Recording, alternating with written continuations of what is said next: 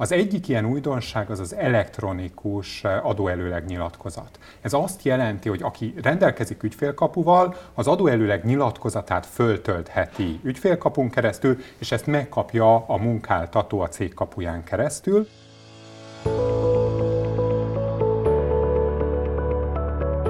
Üdvözlöm a kedves nézőinket! Ez a PVC Gazdálkodj okosan podcastje, ahol izgalmasabbnál izgalmasabb számvitel és adózási kérdésekkel foglalkozom. Az én nevem Bujnócki Beáta, a mai beszélgető partnerem pedig nem más, mint Honyek Péter.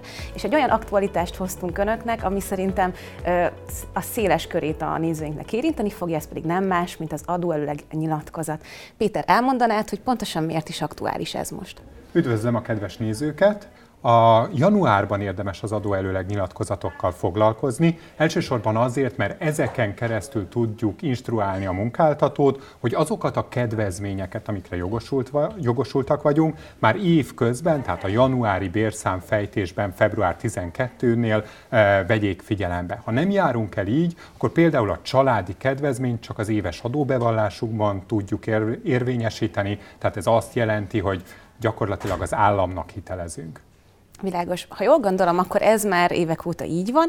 Van-e bármilyen új a nap alatt? Vannak-e újdonságok 2020-ban? Van kettő újdonság is 2020-tól. Az egyik ilyen újdonság az az elektronikus adóelőleg nyilatkozat. Ez azt jelenti, hogy aki rendelkezik ügyfélkapuval, az adóelőleg nyilatkozatát föltöltheti ügyfélkapun keresztül, és ezt megkapja a munkáltató a cég kapuján keresztül.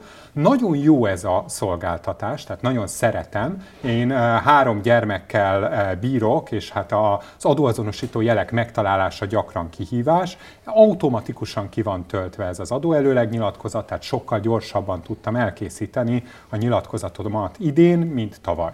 A másik ilyen változás, amiről érdemes beszélni, az pedig a négy gyermekes anyák kedvezménye.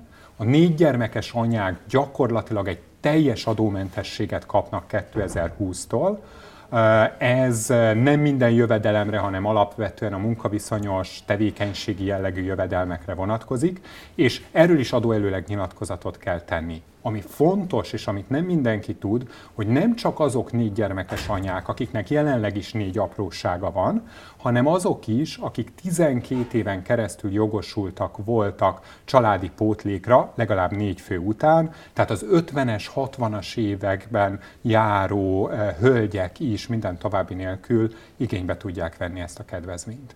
Köszönöm, Péter. Azt gondolom, hogy ezt nem minden nézőnk tudta is, azt gondolom, hogy sok embert érinthet. Hadd hozzak be én is egy személyes példát, hogy vannak olyan adókedvezmények is, amik csak egy bizonyos ideig vehetik igénybe. Ilyen például az első házasok adó kedvezménye, ugye ez, ha jól tudom, 24 hónapig kapható, és én azt gondoltam, hogy erről elég egyszer nyilatkozatot tenni, amikor az ember ö, erre alkalmas lesz és megkaphatja, de a beszélgetéseink során kiderült, hogy ez mégsem így van. Ezt is elmondanád kérlek a nézőinknek. Így van. Sajnos eh, a magánszemélyeknek hát ügyesnek kell lenniük. A 24 hónapig igénybe vehető első házasok kedvezménye valószínűleg valamikor nyáron fog kifutni, hiszen az e- legtöbb ember nyáron köt házasságot, de akkor, hogyha ez kifut, akkor a munkáltató irányába szükséges egy újabb adóelőleg nyilatkozatot tenni, hogy álljon meg a munkáltató ennek a kedvezménynek az érvényesítésével.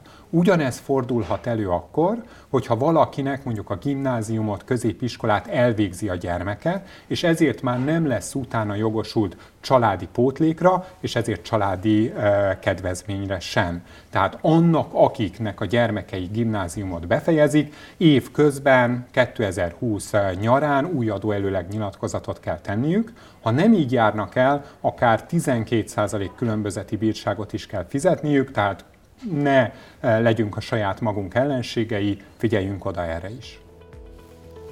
Kedves nézőink, nagyon szépen köszönjük a figyelmüket. Remélem, hogy nagyon sokuknak tudtunk információval, hasznos információval szolgálni. Nincs más hátra, adóelőleg nyilatkozatra fel, és arra kérem Önöket, hogy továbbra is kövessék a PVC Podcast adásait, mert azt gondolom, hogy még izgalmasabbnál izgalmasabb témákkal fogunk Önöknél jelentkezni. Még egyszer köszönöm a figyelmüket, viszontlátásra!